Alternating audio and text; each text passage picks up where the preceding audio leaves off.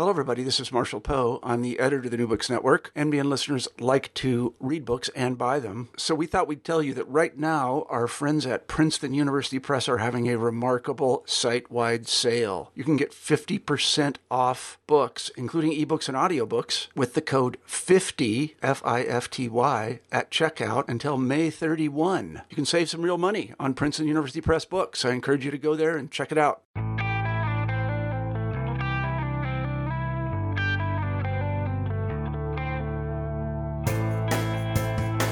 Hello, everyone, and welcome to New Books in Art. My name is Ricarda, and I'm one of the hosts of the channel. Today, I'm here to talk to Elisabeth Fraser about her latest book, Mediterranean Encounters Artists Between Europe and the Ottoman Empire between 1774 and 1839, published in 2017 by Pennsylvania State University Press. Welcome to the show, Elisabeth. Thank you, Ricarda. Why don't you start out by telling us a bit about yourself and how you came to the field of art history? Well, uh, when I was uh, a student, art history was uh, going through a lot of changes. Um, it was a very uh, exciting field at that time.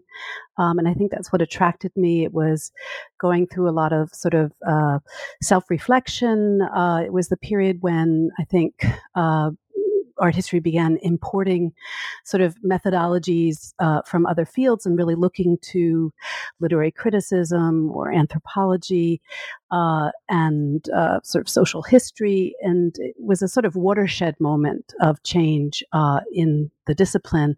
Um, and it was terribly exciting. Everyone was sort of challenging each other. There was a lot of debate. And uh, I think that's really what galvanized me as a young uh, student. Um, I really wanted to be part of that. Um, and I was uh, drawn particularly, I think, to 19th century France because at that moment that was the, the, the field in which a lot of that interrogation was concentrated. Um, a lot of really interesting uh, and a kind of whole uh, varieties of approaches were all being kind of tested out in 19th century French art.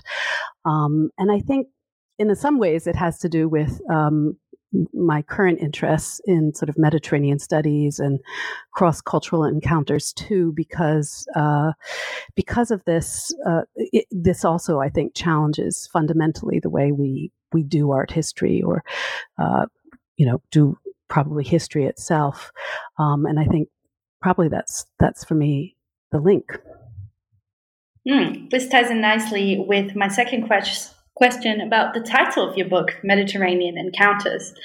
Um, and in your words, the concept of the Mediterranean as a shared world has received uh, much less attention in art history than in, in other fields. Could you elaborate on this and how you chose the body of work uh, you discuss in this book? Yeah, definitely. I mean, uh, uh, the concept of the Mediterranean and Mediterranean studies, um, these are definitely beginning to make big inroads in certain periods in art history. Um, ancient art in particular, medieval, I think also uh, pretty heavily, and perhaps a little bit in the Renaissance, uh, but certainly not in the kind of later early modern period or or the modern period, which has been really dominated by this kind of Orientalist um, discussion, which presumes disconnection rather than you know sort of long sustained interactions, which is what Mediterranean studies is about. Um, so I wouldn't, you know, I, I would probably want to qualify that and say that you know certainly some art historians are paying attention to it. Um, I uh, think that one of the things that's really valuable about this whole Mediterranean studies approach is, you know, being o- sort of ocean based. This idea of uh, kind of culture around an ocean really gets us beyond these standard sort of geopolitical boundaries that we have tended to use to divide up the field, um, very nation based, in particular French art, English art, etc. Um, so that has been very helpful to me in sort of reformulating this period that I'm looking at, 18th and 19th century, really, which again has been dominated by a kind of uh, Orientalist um, uh, kind of uh, discussion and, and sort of theory. Um, I came to it uh, through my uh, discoveries of Delacroix's Moroccan uh, notebooks. I came to the book, I should say.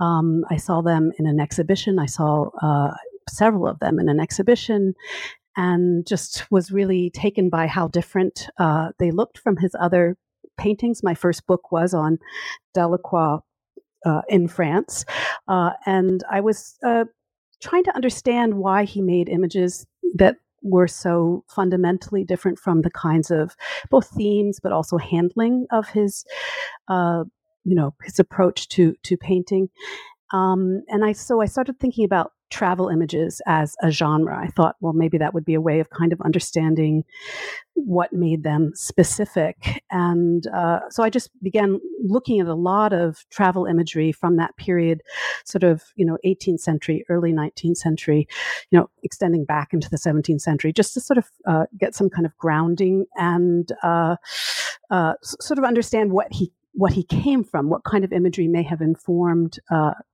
his approach to travel. And uh, the more I looked, the more I realized that what I was looking at was Mediterranean. Uh, that that all of these travel books, uh, these really very incredible objects, uh, took the Mediterranean as their focus, and slowly but surely, I began to understand the the deeper the more deeply I got into the field, I began to understand that, in fact, uh, the Mediterranean was a very Ottoman uh, sea at that point in time, um, and that I needed to understand the Ottoman Empire. So that's how I finally got to my focus on the Ottomans. In terms of uh, sort of chapters and, and deciding what to focus on and which books, it kind of uh, resulted fairly naturally from uh, looking closely at these travel books. It became very clear that um, that there was a, a particularly uh, important early book by Choiseul Gouffier, The Voyage Pittoresque de la Grèce, the picturesque voyage into Greece, that was sort of the um, foundational uh, travel book for most of my uh, travelers. Um, a very influential, very important volume, very beautiful. Um, actually, it's three volumes all told. Um, and so I sort of gradually charted my way through various kinds of responses to that work. Um, roughly moving uh, chronologically, and some of those responses were uh, uh, Ottoman responses.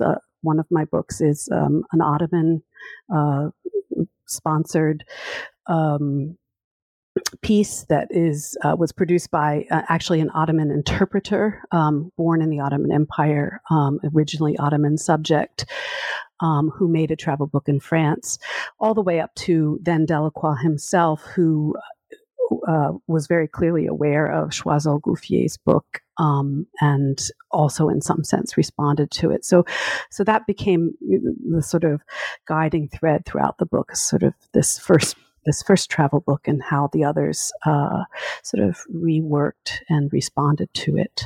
Let me follow up on the on the idea of the Mediterranean. I'm just wondering, how do these travel books that um, take the Mediterranean as their starting point differ, if at all, uh, from other travel books of the uh, famous Grand Tour that um, mostly aristocrats at the time were taking throughout um, not just the Mediterranean, but also other parts of what we now call Europe. Hmm. Yeah, I mean, part of it has to do with the time period, I would say, uh, but you know they overlap, but also geographies. Um, you know, the uh, obviously sort of what we associate with the Grand Tour has a very strong kind of um, focus on Italy. It's and uh, sort of it expands slowly eastward um, to uh, to to Greece, which was a part of part of the Ottoman Empire at this point, um, and into Anatolia. Um, those are sort of later additions to. Uh, uh what consider one considers the Grand Tour. I, I mean, I think it, there's no sort of absolute difference or contrast. Um, I mean, they're obviously related activities. Um, uh, they come to various themes. Um, you know, they share. Antiquarianism is um, you know a big focus of uh, a lot of the travel uh, material that I look at.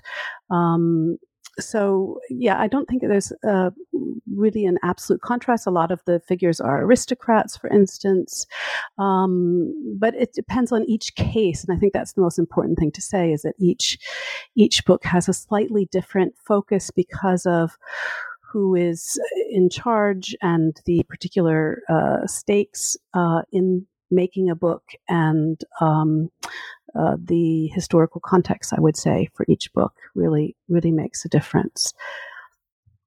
Great. You show this quite nicely um, in the discussion of each and every travel book um, and even image that you talk about as well. But we'll start out with uh, Comte Choiseul Gouffier, whom you've mentioned already, um, and his Voyage pittoresque de la Grèce, um, which um, he published shortly after um, returning to Paris, as I understand, um, from a long stay in the Ottoman Empire as its ambassador as well.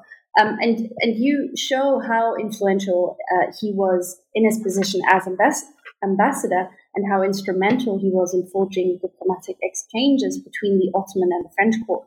But you also argue that his Voyage Pittoresque was probably even more influential and instrumental indeed. And I was wondering if you could talk about this one particular book um, with a bit more detail and, uh, yeah, introduce it to our listeners, so to speak. Okay, yes, definitely. Well, um, it was a vast undertaking uh, to make a book like this, assumed an extraordinary amount of capital um, and various other kinds of resources that only a very powerful person would have access and other things. Um, the work of many engravers, uh, the work of many researchers. Um, he produced uh, three volumes in total. Um, the first volume appeared in 1782, and that is the one that most people end up talking about because I think it's really sort of the most cohesive uh, piece. And when sort of the funding uh, was most uh, sort of uh, rich, um, and the other two volumes were sort of uh, sort of pulled together uh, much much later in time. Um, they are heavily illustrated volumes. Um, they have uh, illustrations beautiful uh, copper engravings. Um, almost every other page, there's text uh, by Choiseul Gouffier, which responds to uh, previous travelers in the areas uh, where he went. He spent quite a bit of time, uh, in fact, uh, in Greece, but he also enters other areas of the Ottoman Empire. He, you know, moves eastward from there. Um, yeah, he's uh, it became so important that it's cited by everyone afterwards. Of course, cited by my my uh, other authors, um, and it was really a collector's object. Um, and it's I think hard for us to understand how that might work, but that it became uh, so prestigious that he was nominated into various academies, and as you said, eventually was appointed as ambassador because of of this uh, uh, great work uh, that he made.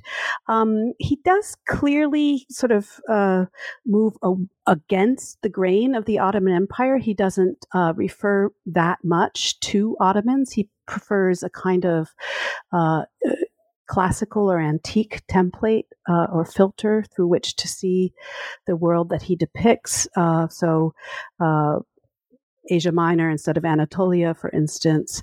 Um, those are very important aspects of, of the book itself. He doesn't tend to talk much about contemporary life, although notably, he, unlike a lot of other travelers, he also doesn't excise. Uh, for instance, when he's traveling through Greece, he does not uh, try to omit uh, in his views of, of, of what is depicted mosques, for instance, which clearly indicate that Greece is now um, an Ottoman country, but otherwise he's very biased towards uh, the kind of classical tradition.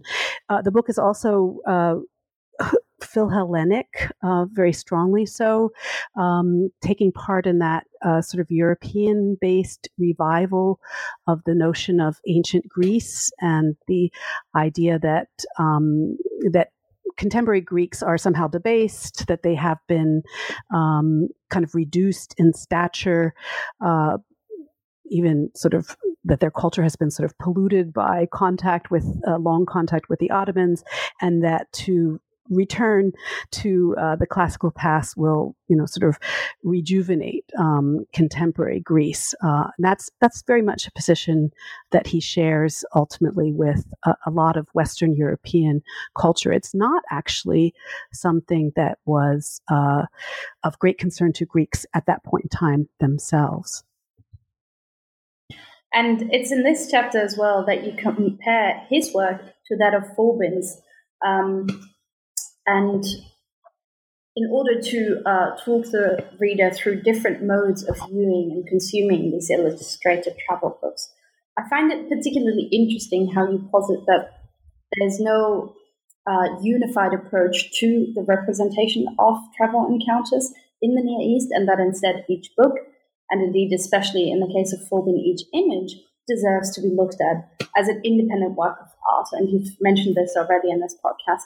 Um, to an extent, you seem to juxtapose Choiseul's and Forbin's images, uh, the former depicting Ottoman Greece in an ordered and domesticated way, whereas the, la- mm-hmm. the latter allows for spontaneity in his lithograph- lithographs. Um, to me, to my mind, um, and I'm happy to discuss this with you, Forbin seems to be uh, kind of more dedicated to the idea of the picturesque and potentially, arguably, the sublime as well, um, as introduced in the late 18th century. And I was wondering if you could comment on that.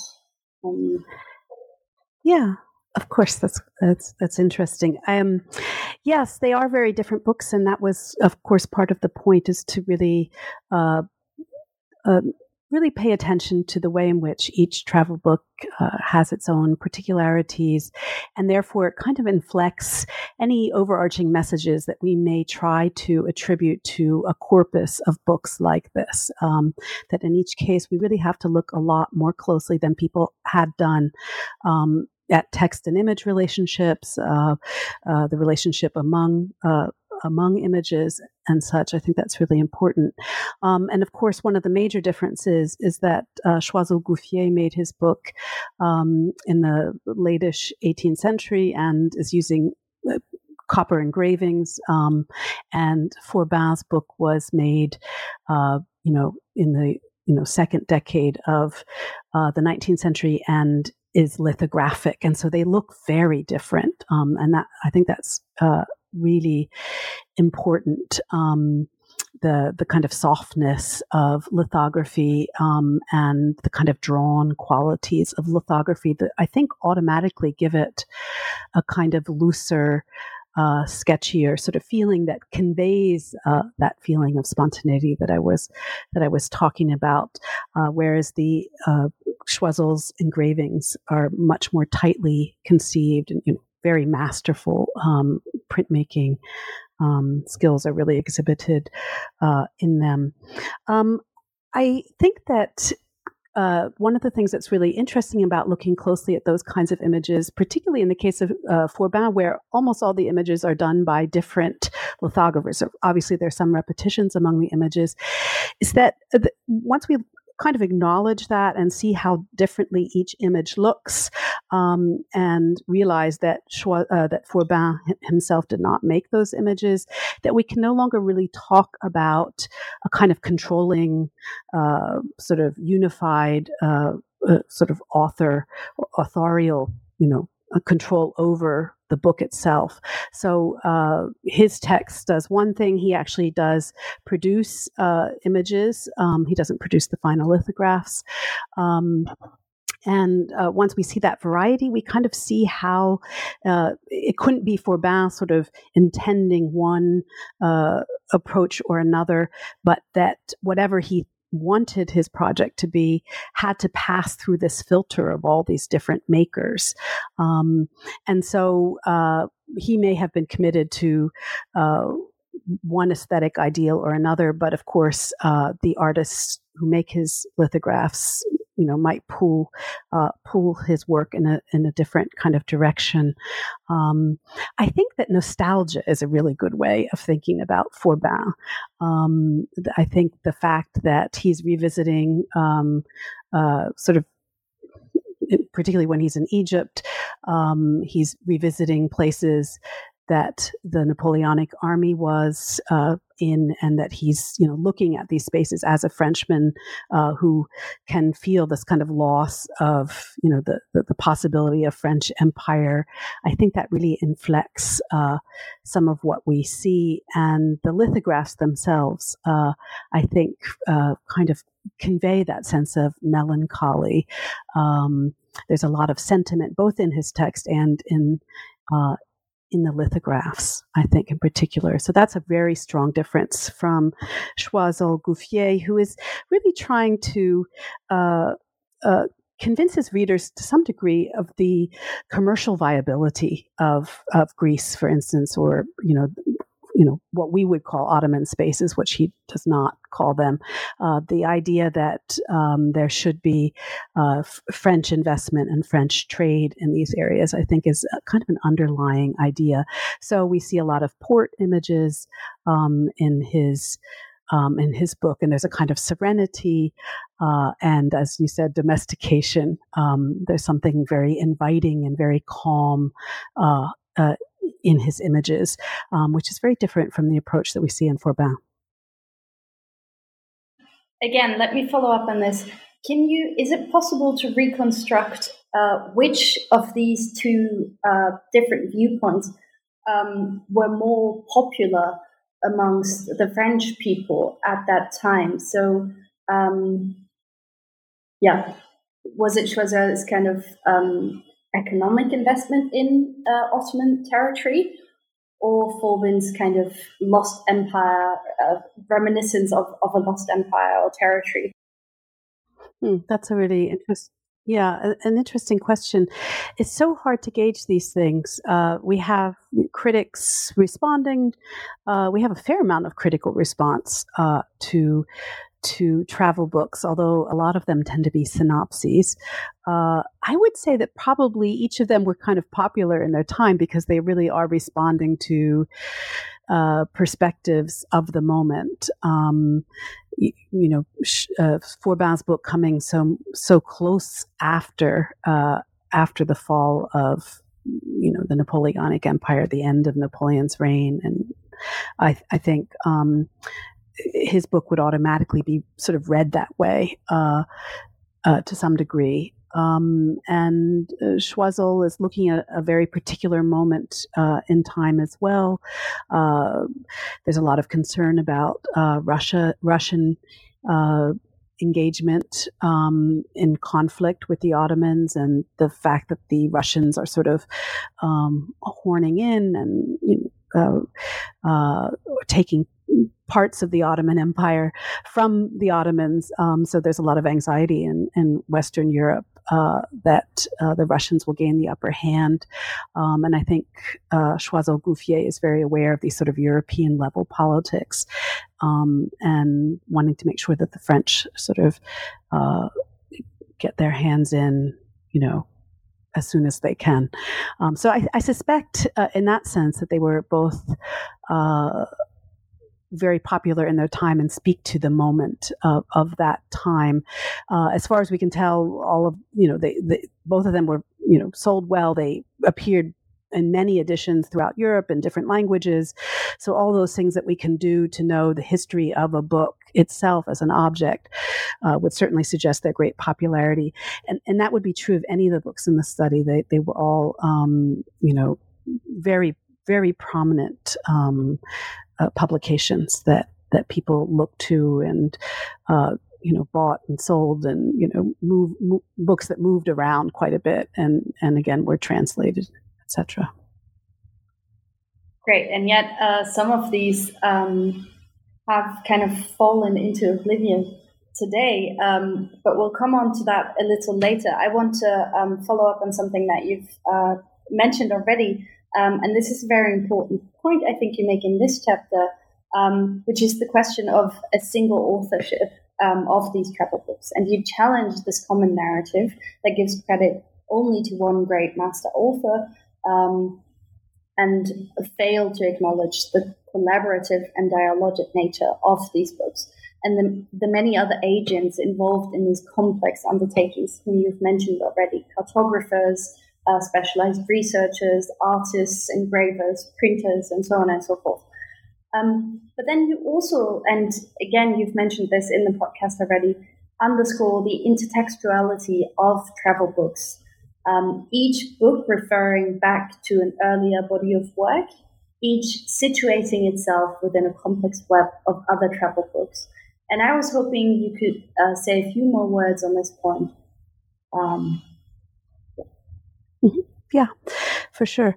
Um, yeah, they. Part of the reason why someone wants to read a, a, a travel book is that it claims to give something new of course to to its audience and so there's a lot of one-upmanship it's a very competitive world um, and authors are extremely conscious of what has been done previously what uh, you know what views have been made available if they can offer several new views or maybe a plan or an elevation where that was not given in a previous travel book. Uh, so there's an awful lot of citation um, with a kind of competitive eye um, in in all all this travel literature. Um, so that's uh, certainly part of it. And uh, I think that authors assume that they're uh, that their audience is to some degree aware of these other books. I mean, these the books that I'm talking about are really monumental publications. They're very large books, as I said before, very expensive to produce. So they kind of make a mark in the world uh, in, a way that's perhaps different from a small, what would be called an octavo book, a, a much smaller object. These are really hard to handle, hard to move around, very expensive. Again, uh, you know, noticeable landmarks, we might say, in the history of publication. So, uh, so one can, you know, an author will know that uh, these other previous landmarks uh, are things that people will be concerned with and will want to understand the relationship. So that's one way in which you could understand that uh, something that is intertextual. But there are other cases and ways in which uh, simply, uh, I think, the knowledge of, of sort of previous images or texts uh, makes uh, forms a kind of echo into the text or image of the any given uh, travel book. And i think that's sort of the more profoundly intertextual zone. So one of my examples is um, the very fact that the the description of Egypt, really famous, uh, massive, uh, uh, you know 21 some volumed uh, product of the Napoleonic voyage that that was uh, something that people would have of course been aware of. It wasn't entirely completed when uh, Forbin uh, made uh, his his book. Um, but I think that when he uh, depicts you know this view or that view of uh, Egypt, or when his uh, artists do, um, that people were very aware of you know the kinds of images you would see in the description of Egypt and could see sort of the gap between them or the difference between them. Um, there's something uh, they are engravings the the images in the description of Egypt uh, very very different uh, very sort of um, austere almost uh, sometimes even somewhat mechanical looking uh, compared to the kind of soft, uh, uh, velvety qualities of these lithographs that in Forbin's book. And I think that that kind of uh, that his book to some degree relies on that sort of visual expectation and visual knowledge, and sort of gives his book and, and, his images an even more uh, kind of, as I say, nostalgic quality because kind of feeling the difference between those so those image types. And so for me again that is a that kind of echo uh, underneath a visual echo underneath any given travel book i think is a is, is the more profound profoundly uh, uh, intertextual um, aspect of these travel books yeah. Maybe you could say a few more words on how these books were viewed um, because you talk about you know the enormous size um, and how they're today difficult to handle. Um, and yet, at the time, it must have been an incredible spectacle to turn the pages and kind of, um, you know, not just read through the book, but also kind of wander around the landscape um, as you would do, for example, in comparison to uh, uh, comparing it to uh, Chinese hand scrolls, you know, which you roll in sequences, and it's a, it's an embodied viewing, really, an embodied viewing experience. I think this um, uh, is the same for these travel books. Mm-hmm. Absolutely. Um, yeah, that for me is was just such a fascinating aspect of doing the the research for this book um, because I had worked really on you know major 19th century easel paintings before. So you're dealing with one singular object with clearly one you know one one one artist you know kind of controlling uh, the process um, and uh, i think that the, the, the, fact that they are you know these large images the fact that you know that, that there are so many images put together that you have to experience them as a sequence because they're bound images um, is very important to the effect they have. It's also one of the reasons why it's very hard to convey this in reproduction or in publication, um, because I think the size of these images. Um, I mean, some of some of the prints and some of the travel books I looked at are several feet by several feet. Um, so when we reproduce them, you know, in a couple inches in in a book, of course, we've lost some of that kind of feeling of sort of almost being in the land, um, kind of as you were implying. Um, I think the sequence is really interesting because these are travel books. So the sense that is often used in them of uh, sort of the journey through a space um, as you move sequentially through the book you usually sort of progress through a geographic space um, some books play with that i think um, more than others. Some books feel like just a kind of collection of, of, of separate images, um, uh, but others really use that that function of uh, of moving through time and space in the sequence of the pages um, themselves, which is which is really fascinating. Hmm. Great. Now let's go on to uh, to chapter two, in the shadow of Les Grands. Um, and here you go on to discuss the fate of one individual associated with Choiseul, the French artist Louis-François Cassas. His ambitious travel book, which in your words can be seen as a kind of Eastern Mediterranean panorama, uh, covering several regions within the Ottoman Empire, is a monument in its own right. Uh, expands the monumental not just into his landscapes, but also into the human realm as well. Um, and I would like you to talk a bit more about these, this monumentality of Cassas' work and indeed his ambitions, uh, which are in contrast really to the ill fate of his project.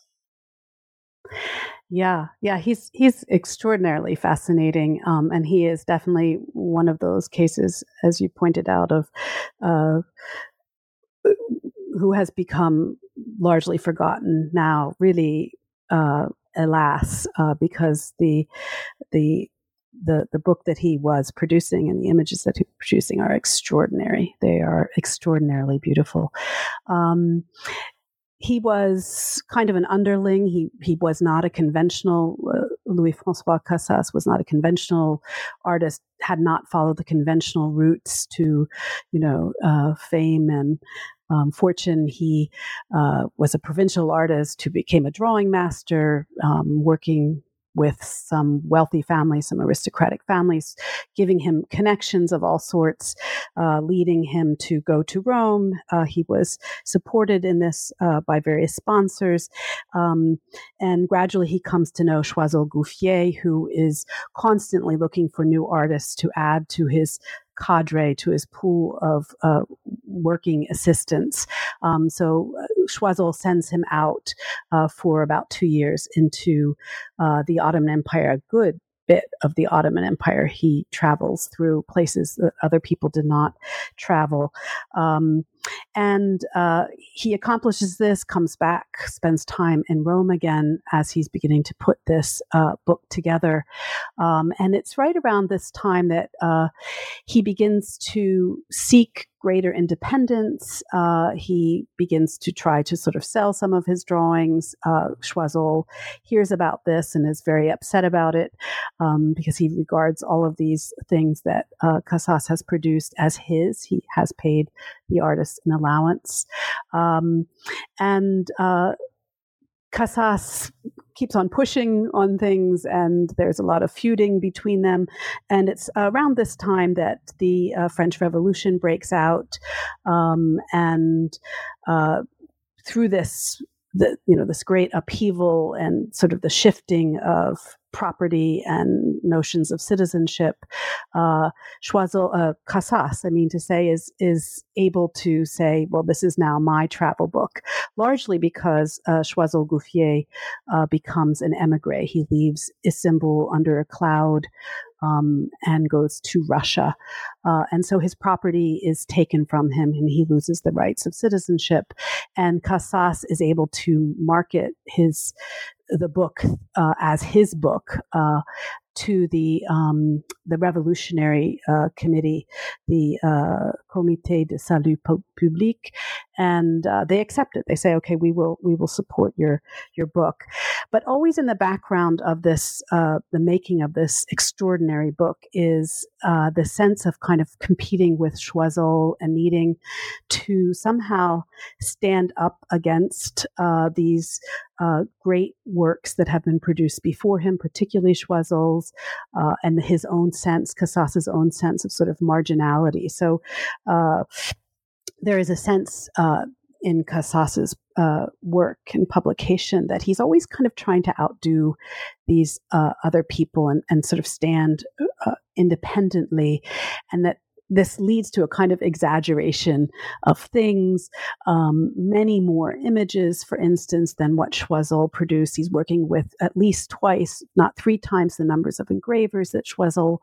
uh, worked with, a far more ambitious uh, project, um, you know, projected to be three volumes from its uh, very inception.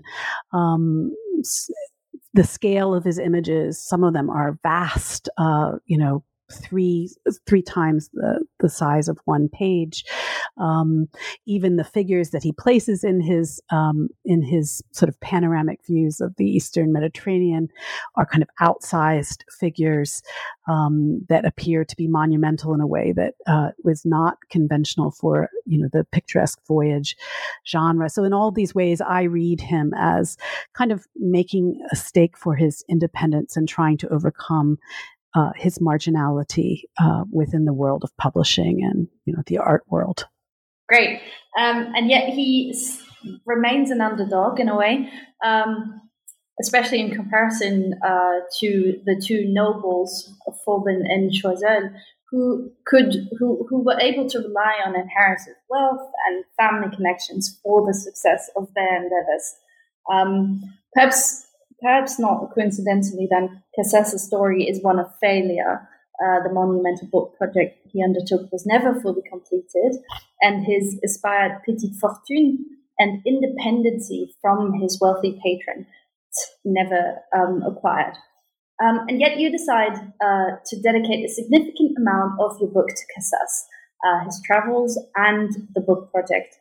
Um, and you've already mentioned uh, you know, one of it's a shame he's he's been so neglected um, over time because his his drawings his um, yeah drawings are so uh, incredibly beautiful. Um, but are there other reasons, or why do you think it is so important to remember his, his story of failure in particular? Yeah, I mean, part of it is, of course, the the way in which um, a kind of Orientalist narrative to some degree, which ties uh, th- this kind of imagery to, uh, you know, uh, notions of conquest and cultural, the cultural inferiority of, you know, the Ottomans. Um, uh, and so a kind of tri- triumphalist uh, discourse of conquest um, and othering. Um, all of that I think is countered by this great case of this wonderful uh, book, which has some very deeply Orientalist commitments um, in various ways and places. Um, but this book fails fails to be what it was supposed to be, um, and I and I think that's just a really interesting perspective in the you know kind of uh, colonialist uh, Orientalist discourse that we have and that we've inherited. How it's been sort of devised over, you know, last you know, 30, 40 years. Um, so I think it's, it's, it's really interesting to point out that there is defeat or there is failure. There's a failure to be as well as a, a kind of triumph or conquest. Um, so I think, I, I, think that's one of the reasons um, that it, that it's uh, really a really fascinating thing. And of course, by no means do I mean to imply that Cassas is a failed artist uh, or that somehow you know his work is insignificant uh, or not good in some technical artistic uh, way uh, at all. Uh, quite the contrary.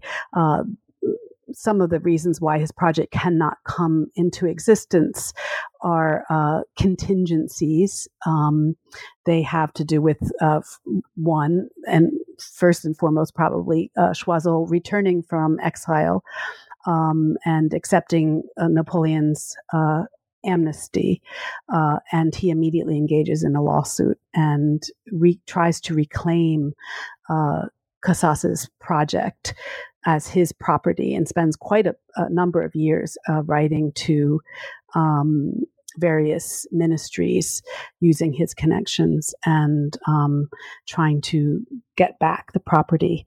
Uh, he doesn't seem to have ever succeeded. He seems simply to have succeeded in stalling the project. Um, uh, money is running a little slim during the Napoleonic Empire because you know money being used for military purposes, uh, and so the the governmental support for the project uh, for Cassas's project um, is not as strong as it had been uh, previously. Um, and it just sort of sputters out um, for a lot of contingent reasons. And this notion of contingency was also something that I was very uh, interested in, that there are so many parts to how these kinds of publications, these kinds of images are produced. Um, and if we understand them in these contextual ways, uh, it's a lot harder to see them as uh, simple, uh, sort of s- simple means or expressions of a kind of dominant uh, perspective, a kind of colonialist uh, conquest. Right. This again ties in very nicely with uh, chapter three, the translator's art in which concerns itself with the extraordinary Tableau Général de l'Empire Ottoman by Ottoman Armenian Mouradgea d'Ohsson. I hope I pronounced this correctly. Uh, please do correct me if I'm wrong. The three volumes were published between 1787 and 1820, so shortly after the Russian defeat of the Ottomans in 1774. By discussing the marvelous images and text of d'Ohsson, you highlight the chosen likenesses between French and Ottoman imperial cultures as pictured in the book, uh, beginning with the striking visual references d'Ohsson makes to Choiseul's Voyage Pittoresque, and continuing with the adaptation of quote unquote uh, Persian manuscript paintings into engravings as well. And he stipulates that the, the goal was indeed to blur the boundaries between French and Ottoman forms and you show this by discussing several of the uh, so-called Persian manuscripts um, and then the French engravings side by side. Um, there are, of course, striking differences uh, between these two um, uh, different genres, if you will. Um, and to my mind, uh, the, the engravings reveal striking differences which point to the to, to the fact that seeing is culturally determined. So when a French engraver looks at Persian album leaf, uh, at a Persian album leaf, he or she might highlight certain aspects while eliminating others that would be important in the other, other context. So in a way, I'm kind of um, challenging um, your argument here. Um, yeah, and I was wondering if you could comment. Yeah, it's really interesting. Yeah, uh, Mouradgea d'Ohsson, you were absolutely right.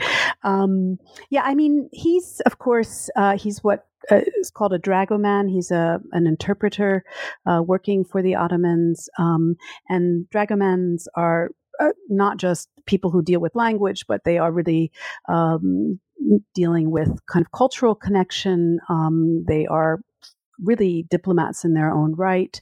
Um, and I see that as really very much a part of what he's doing when he comes to Paris and, uh, you know, leaving the Ottoman Empire, coming to Paris uh, to make this book, which is a really interesting choice. And some of it has to do with the fact that, you know, the French book trade is um, in a sort of glory moment. So he made that choice, um, I think, you know, rather uh, uh, pointedly. But I see him operating as a kind of emissary for uh, the the Ottomans. Um, this is, as you said, a, a, moment in which the Ottoman Empire is in a kind of fraught position, having recently in, lost to uh, the Russians in the um, Russian Ottoman uh, War. And um, uh, he's not operating in an official capacity, but uh, we know he's probably uh, sort of attempting to curry favor with with the Sultan in acting as a kind of uh, emissary who represents and defends Ottoman culture, which is my argument um, about his book. Um, so I see him essentially trying to uh, create a sort of a sense of overlap, a, a, sense of, you know, that we can compare European culture and Ottoman culture, and we can sort of talk about similarities and differences, but that we can put them in the same essential frame. Um, and so, thereby feeling a, a, relative sense of familiarity or comfort uh, uh, in, in, in sort of uh, both worlds. So he wrote the text, right? And so he's, I think, I think the text really does attempt to do that, to to create this sense of imbrication, of sort of overlap um, very strongly. And, and, and we can see that again as a kind of almost expression of his diplomatic role. For text, he has no capacity himself to make uh, images, and he claims throughout that he has used uh, images. Uh, that were produced in the Ottoman Empire and has brought them to France. Um, and uh, those images are the basis for the uh, engravings, beautiful engravings uh, in his book. So that and that's a really important prong to his claim to be producing something authentically Ottoman, right? That these that's the source of the images. We can we know some of those images, as you pointed out. Some of them actually we can quite clearly see came from a very specific Ottoman uh, manuscript. Um, so we actually have paintings that we can look at and compare to the engravings, and that really is uh, a very interesting exercise. What you say is is interesting. That certainly one can see that they that the engravings themselves, which are all made by French engravers, uh, they're certainly not Ottoman looking um, for all sorts of reasons. They, you know, um, on the other hand, what's very interesting about them is they are not terribly French looking either. Um, and that's what really piqued my interest and what got me involved in this book is trying to understand where these images came from. My first glance at it, I had no knowledge of, of, of where he came from and why he made this. Uh, and I was just responding to the images. They really don't look like French engravings for the most part. There are a few exceptions. Uh, so, one of the things that really interested me was just the varieties of images, uh, some of them looking very French, some of them looking sort of uh, like something sort of halfway French, and then some of them looking even less French. So, the sense that in looking at the book that you're looking at degrees of translation um, I think was very important to my reading and I think it comes partly because d'Ohsson himself talks constantly about that fact that the images come from the Ottoman Empire. So any reader knows that these are not, uh, the, the engravings are made after Ottoman paintings. And so the reader would be aware of this process, um, this process of translation. Um, so I, I, I felt that it forces the reader, the book forces the reader into a kind of experience of cultural translation and, and kind of cultural encounter uh, in thinking through these varieties of approaches. Um, and then we have some really interesting writer writing by uh, the person who was uh, the engraver who was charged with overseeing all of the engravings, um, uh, a well-known 18th century French engraver uh, named Cochin. Uh, he wrote quite a bit about uh, what he was doing and what he was seeing, and uh, he uh, writes very explicitly about the process. He complains about the quality of the Ottoman paintings.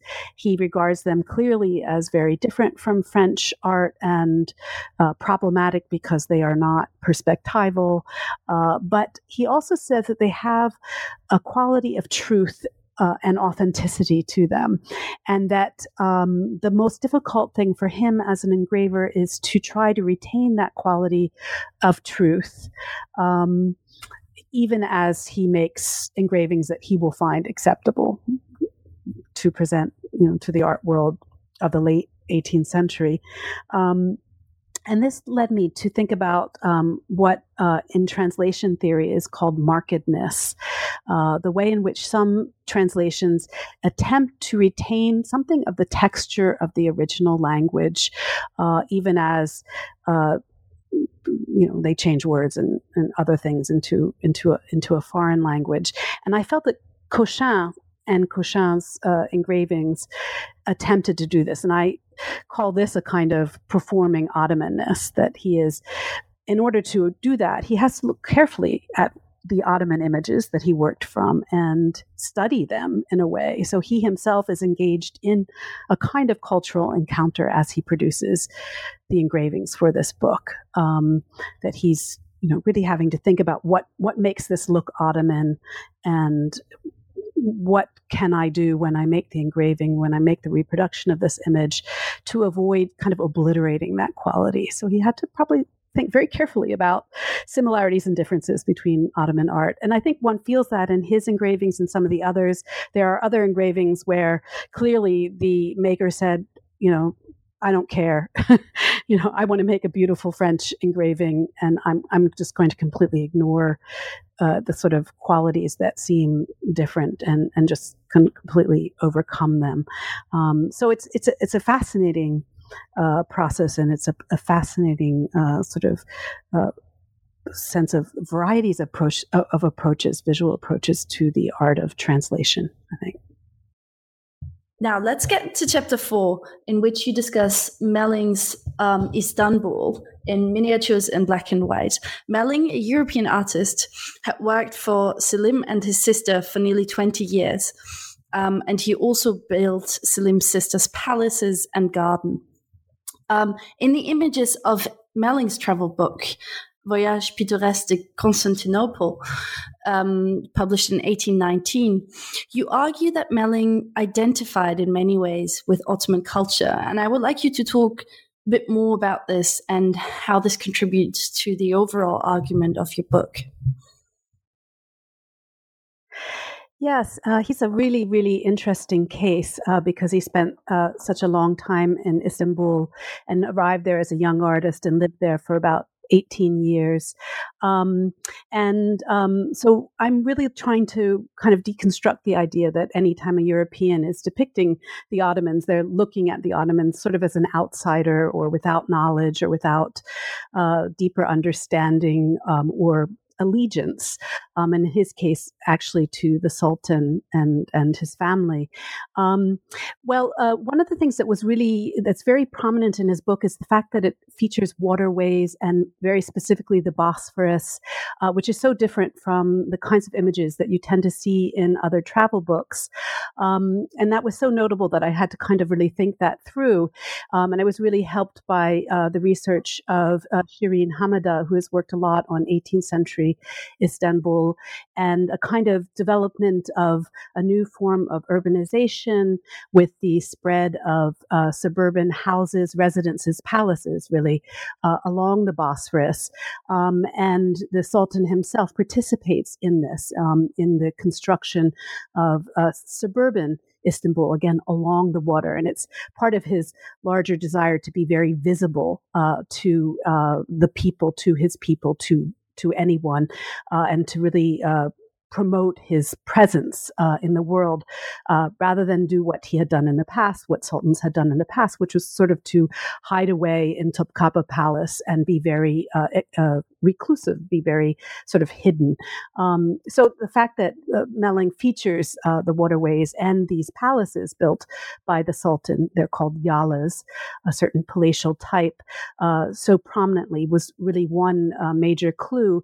But he also picks up on uh, new visual genres that were developing as he was in Istanbul uh, that sort of begin in the imperial palace, um, and that is a kind of mural painting which builds from uh, painting traditions, book painting traditions in the Ottoman Empire, uh, but now is uh, on view uh, in within palaces themselves, and they actually depict these yalas, these palaces, these waterfront palaces, and Bosphorus views.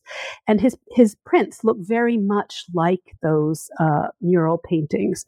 Um, so it was very clear that he was dealing with a kind of uh, Ottoman visual culture, uh, both in his understanding of sort of sultanic ideology, but also uh, in terms of the kind of visual cues uh, um, in his work. And it's very different from other artists who who don't register those things at all, even when they're depicting those palaces or the Bosphorus. They just depict them in a very, very different way. Um, so he was important for me because he really is a very cross cultural figure, very profoundly so. You know, he returns to Europe uh, when he's in his early 40s. So he's now a middle aged person who has spent, you know, all of his years kind of learning to be an artist within the Ottoman court. And so I argue that he's actually uh, an Ottoman court artist, really. Um, and so that we should sort of challenge this notion of him as you know since he was born in Europe that he was he's remained simply a European artist when he makes his travel book, uh, which he makes in, in Paris. Uh, so it's very important to me to really look at this particular case because I think it uh, kind of complicates um, the way we talk about Ottoman European relations to look at a figure mm, like Definitely, yeah. And it ties in very nicely with the third part of the book as well. But I do want to follow up on the, the comparison between the mural paintings and the illustrations for a published book ultimately or an album um, because it's i think it's interesting and i was wondering whether you could say just a few more words on how the iconography was um, you know maybe adapted or um, similar in many ways because mural paintings would have been architecturally, you know, indoors and and seen in a very different way to um, an album or a book. Yeah, uh, th- there are many very striking aspects of of them. I mean, uh, one is just the themes, the subject matter. They tend to mural paintings uh, tend to depict uh, again Bosphorus views. I mean, that's almost exclusively what they depict, even as the type of mural painting spreads out way beyond Istanbul into other places within the Ottoman Empire. They continue to depict the Bosphorus, which is very striking, and these yalas, this very specific uh, palatial type, which is a waterfront palace. Um, so the subject matter is very similar to uh, Melling's subject matter in his prints. And then the way of depicting things with this very linear emphasis, uh, very hard uh, kind of outlines, um, a great kind of emphasis on kind of clarity, uh, a kind of horizontal uh, structure, which is very similar to the horizontal uh, thrust or format of Melling's prints uh, the same kind of angles of vision, sort of generally, not always, but uh, sort of a low lying angle. Uh, um, you know, from which one sees these palaces along the Bosphorus is shared again both by the mural paintings uh, and Melling, and then this kind of focus on detail, uh, uh, a detail without uh, any kind of discrimination of sort of center and periphery, uh, visually both forms, uh, sort of treat everything with kind of equal emphasis. All of these things make them very strikingly uh, alike. You know, one of the things that's fascinating about mural paintings is that they depict a view that you could have by looking through these great uh, uh, walls of, of window, um, which was typical of the kind of pala- palace uh, uh, architecture, the Yala. Um, and so they depict what you actually would see looking out of these windows. Um, eh, but also they could depict uh, what you would see uh, from outside of uh, the Yala, looking at a Yala, because of course you can see from both sides. Um, and this kind of notion of transparency, I think, is uh, something that Melling picks up in the way that those uh, prints are structured. Um, there's sort of an emphasis on everything being kind of out in the open and great clarity. Uh, there are no shadows, there are no trees. Uh, so I think that he's actually working on a kind of aesthetics of transparency, which is both the aesthetic of the mural painting uh, and its function within the Yala and how a Yala works as a form of architecture, but also what the Sultan wants. He wants this kind of uh, visibility and transparency. So it's sort of operates on several hmm, levels. Hmm, fascinating. Uh, detail is definitely also something that Louis Dupré in the next chapter uh, that you go on to discuss in the next chapter, in chapter five, um, is uh, is keen is prone towards if you will. Um, and so we're moving on to part three of the book called contradictory contact and he really de- demonstrate further um, that travelers were not trapped within preconceived discourses but rather interacted with other peoples in similar ways as you've already uh, done in um, in the case of Melling. And in chapter five as I say, you go on to discuss Louis Dupré's costume albums, which were made for the Voyage à Athènes et à Constantinople, which was published in Paris in 1825, so slightly later than Melling. Um, it is from this body of works that you also choose the cover image of your book called The Palace and the Fortress of Ioannina seen from the lake, uh, a Turk and a young Greek. And these representations of costume convey cultural identity in a similar way, um, maybe as, as monuments and panoramas do uh, in the case of Melling, for example. Um, and so I would like you to talk uh, a bit more about dress as topographical body and maybe also tell our listeners why you chose this one particular image by Dupré as a front cover. Mm-hmm. Yeah, um, yeah. Dupré's images are are really uh, fascinating, um, and they do feature costume, uh, which is very interesting. Um, it's a travel book. It's it's really not a costume book, but but the costume is so foregrounded that um, that was something that I thought I really uh, needed to account for somehow. You know, there is this genre of uh, costume album that was produced both in Europe and uh, in the Ottoman Empire by Ottoman artists um, that are you know costume images just sim- simply uh, single figures usually on a, a page uh, you know depicting the costume of a given type within the ottoman empire. Um, and i think he really plays off of that um, because uh, his images again foreground costume but they're usually scenic they're settings uh, they have uh, kind of most of them not all of them have whole context they have people interacting um, uh, so that's very striking about um, his work. That particular image um, was striking for the you know the cover of the book because um, it does depict a, a, a, Greek and a Turk, so called. I mean, this is the language of um, uh, kind of uh, European usage. Um, the person who's called a Turk would more likely just simply be called a, an Ottoman um, because he's of the Ottoman elite. But this kind of very close interaction, they're sitting in a boat together, um, kind of very. Uh, you know, very close to each other. Uh, it's very ambiguous. We don't know uh, what's what's happening. We don't know you know who they are exactly. The travel uh, account, the actual writing of Dupré's book, doesn't explain any more about their identity. So we just have this uh, title, uh, Turk and, and, and Greek. Um, and they're uh, in front of a really f- a famous palace that belonged to Ali Pasha, who was uh, the Ottoman-appointed Albanian ruler in Yanina, in sort of northwest uh, Greece uh, today. So it kind of alludes to some sort of larger uh, power construct. But what's really fascinating about this image and what makes his images in general stand out is not just that he departs from this kind of very strict uh, costume types, but the way in which uh, it is filled with all these signs of what we might call temporality, um, and contact, uh, the fact that we're looking at a very, very particular moment. Um, and it gives his images a kind of ambiguity and a charge, uh, and this feeling of interaction, the feeling of his presence, uh, you know, that he's hovering in front of these views, looking at these people, interacting with these people, that really just completely, to my mind, departs from the genre both of costume images and uh, travel images.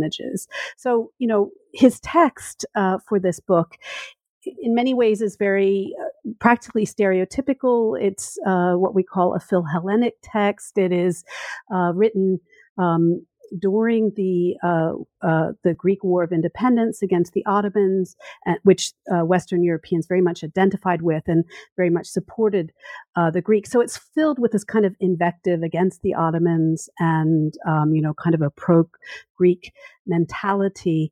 Uh, but when we look at his images, we feel something very different from this very kind of stock kind of uh, view that the text conveys. The text conveys just, uh, you know, very, uh, again, very typical sort of ideas of that moment towards the Ottomans and not very friendly ones. Um, but that kind of uh, kind of distance perspective that the text conveys is just not there in the images because of this real really strong sense of of again presence and interaction they're very individualized. Um, in that particular print we see you know a, a, bird flying overhead. There's an oar that's dripping water.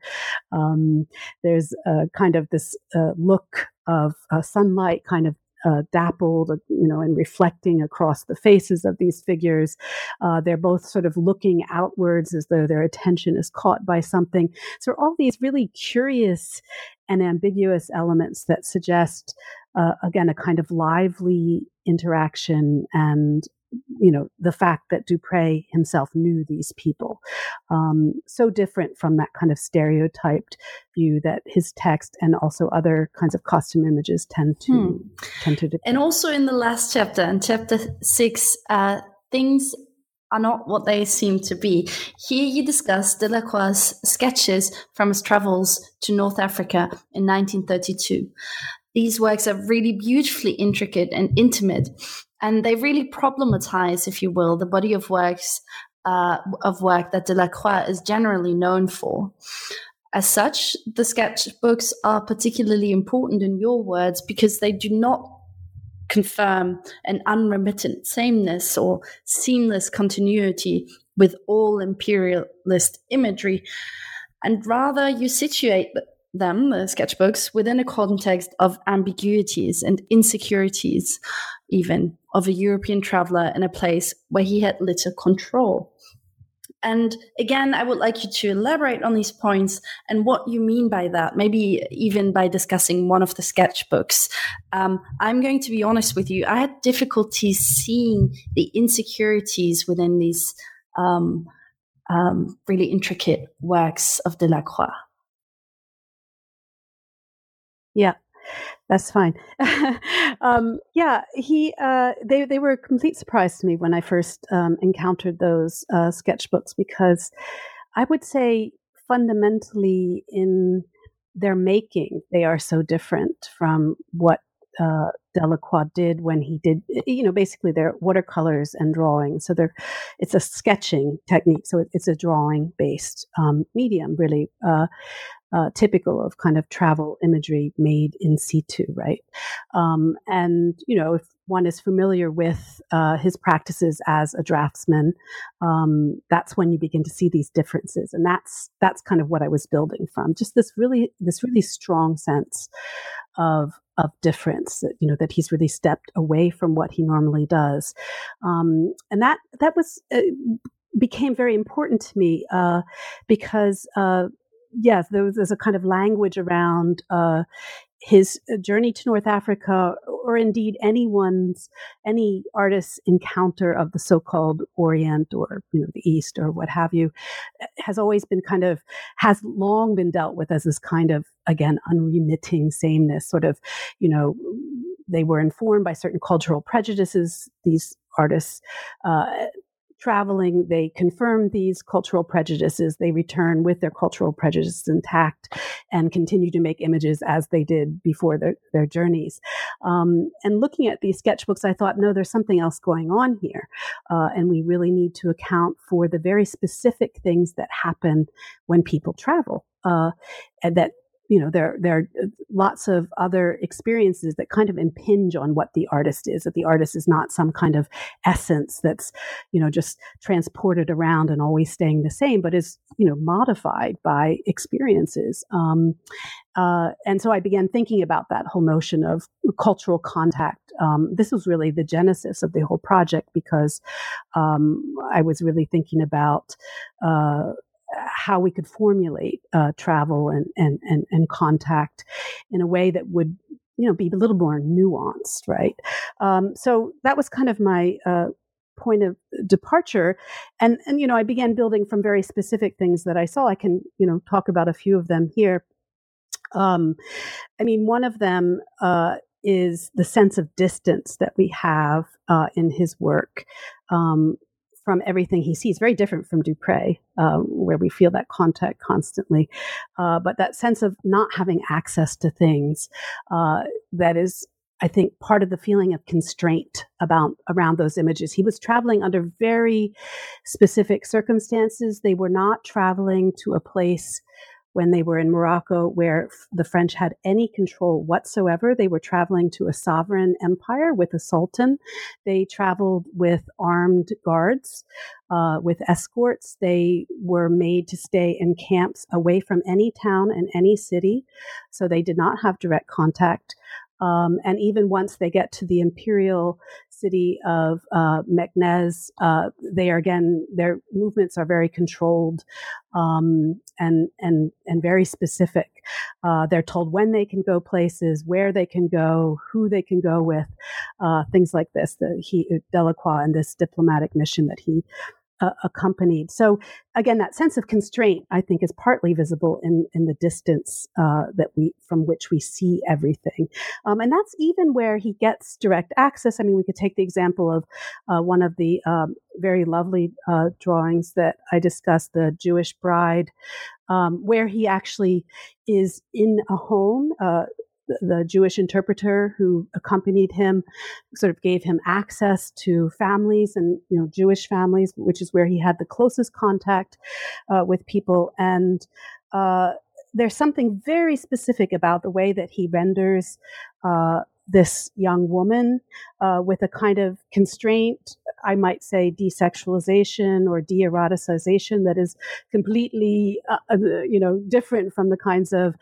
images of what we call might call others or othering that um, uh, we would typically experience in Delacroix's uh, imagery of of women. Uh, there's a sense of of kind of remove a kind of stiffness even in the drawing, which is very different from his sort of gestural practice of drawing.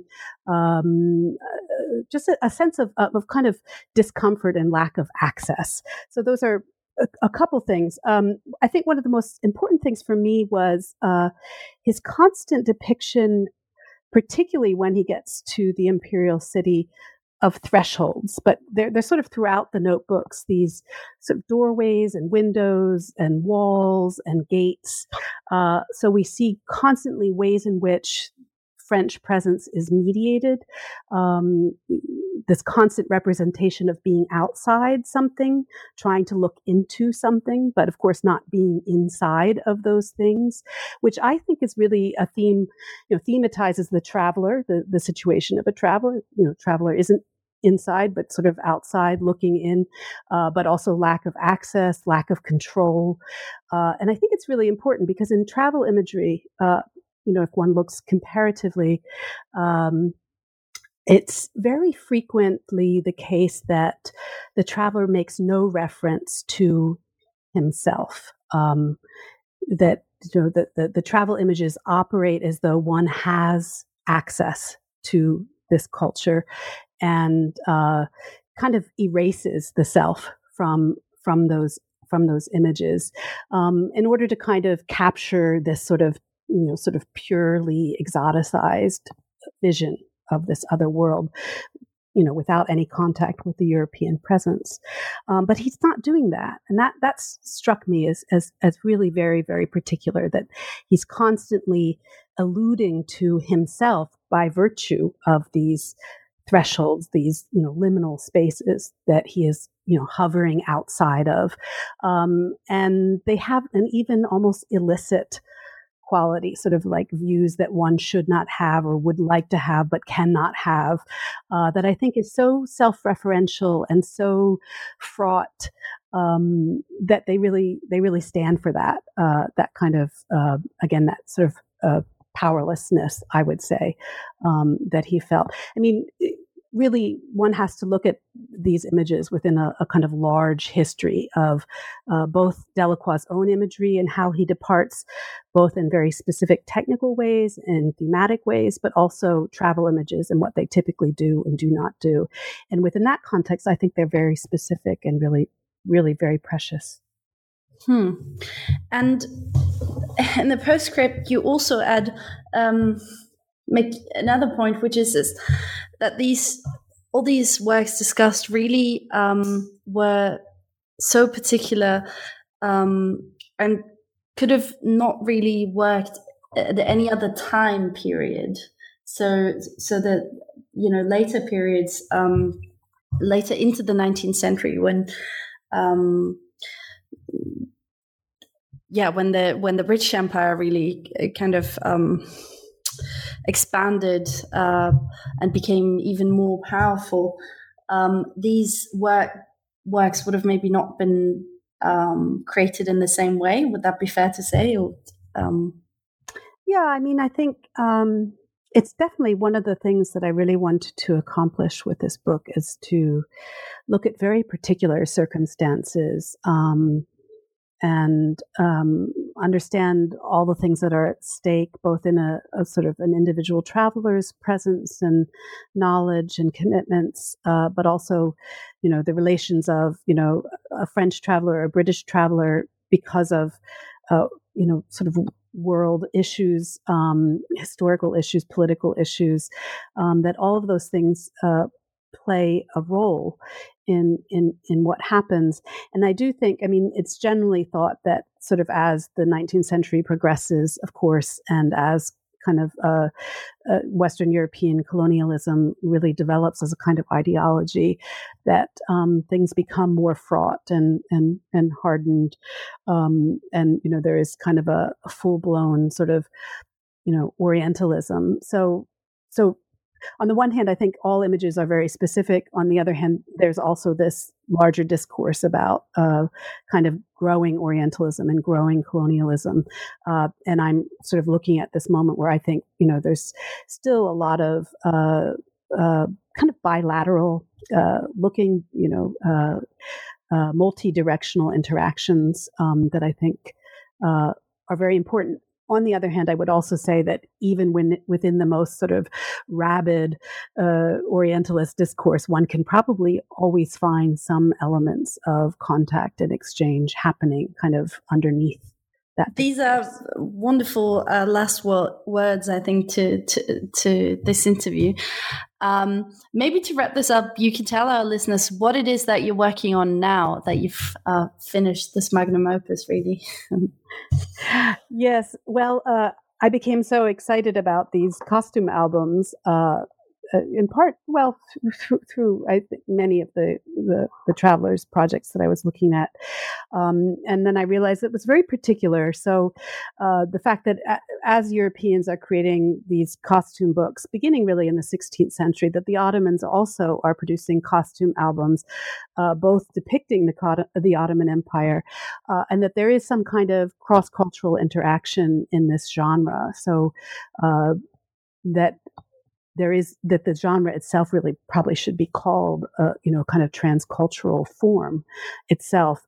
Um, and that became so uh, engaging to me that I, I really wanted to pursue that. So um, yeah that's my next project is kind of about that interaction and how to understand it. Also try trying to understand it not as a kind of in a, in a sort of uh, exclusively eurocentric way which is you know, alas, too often the case, uh, both with travel books, but also costume albums and books.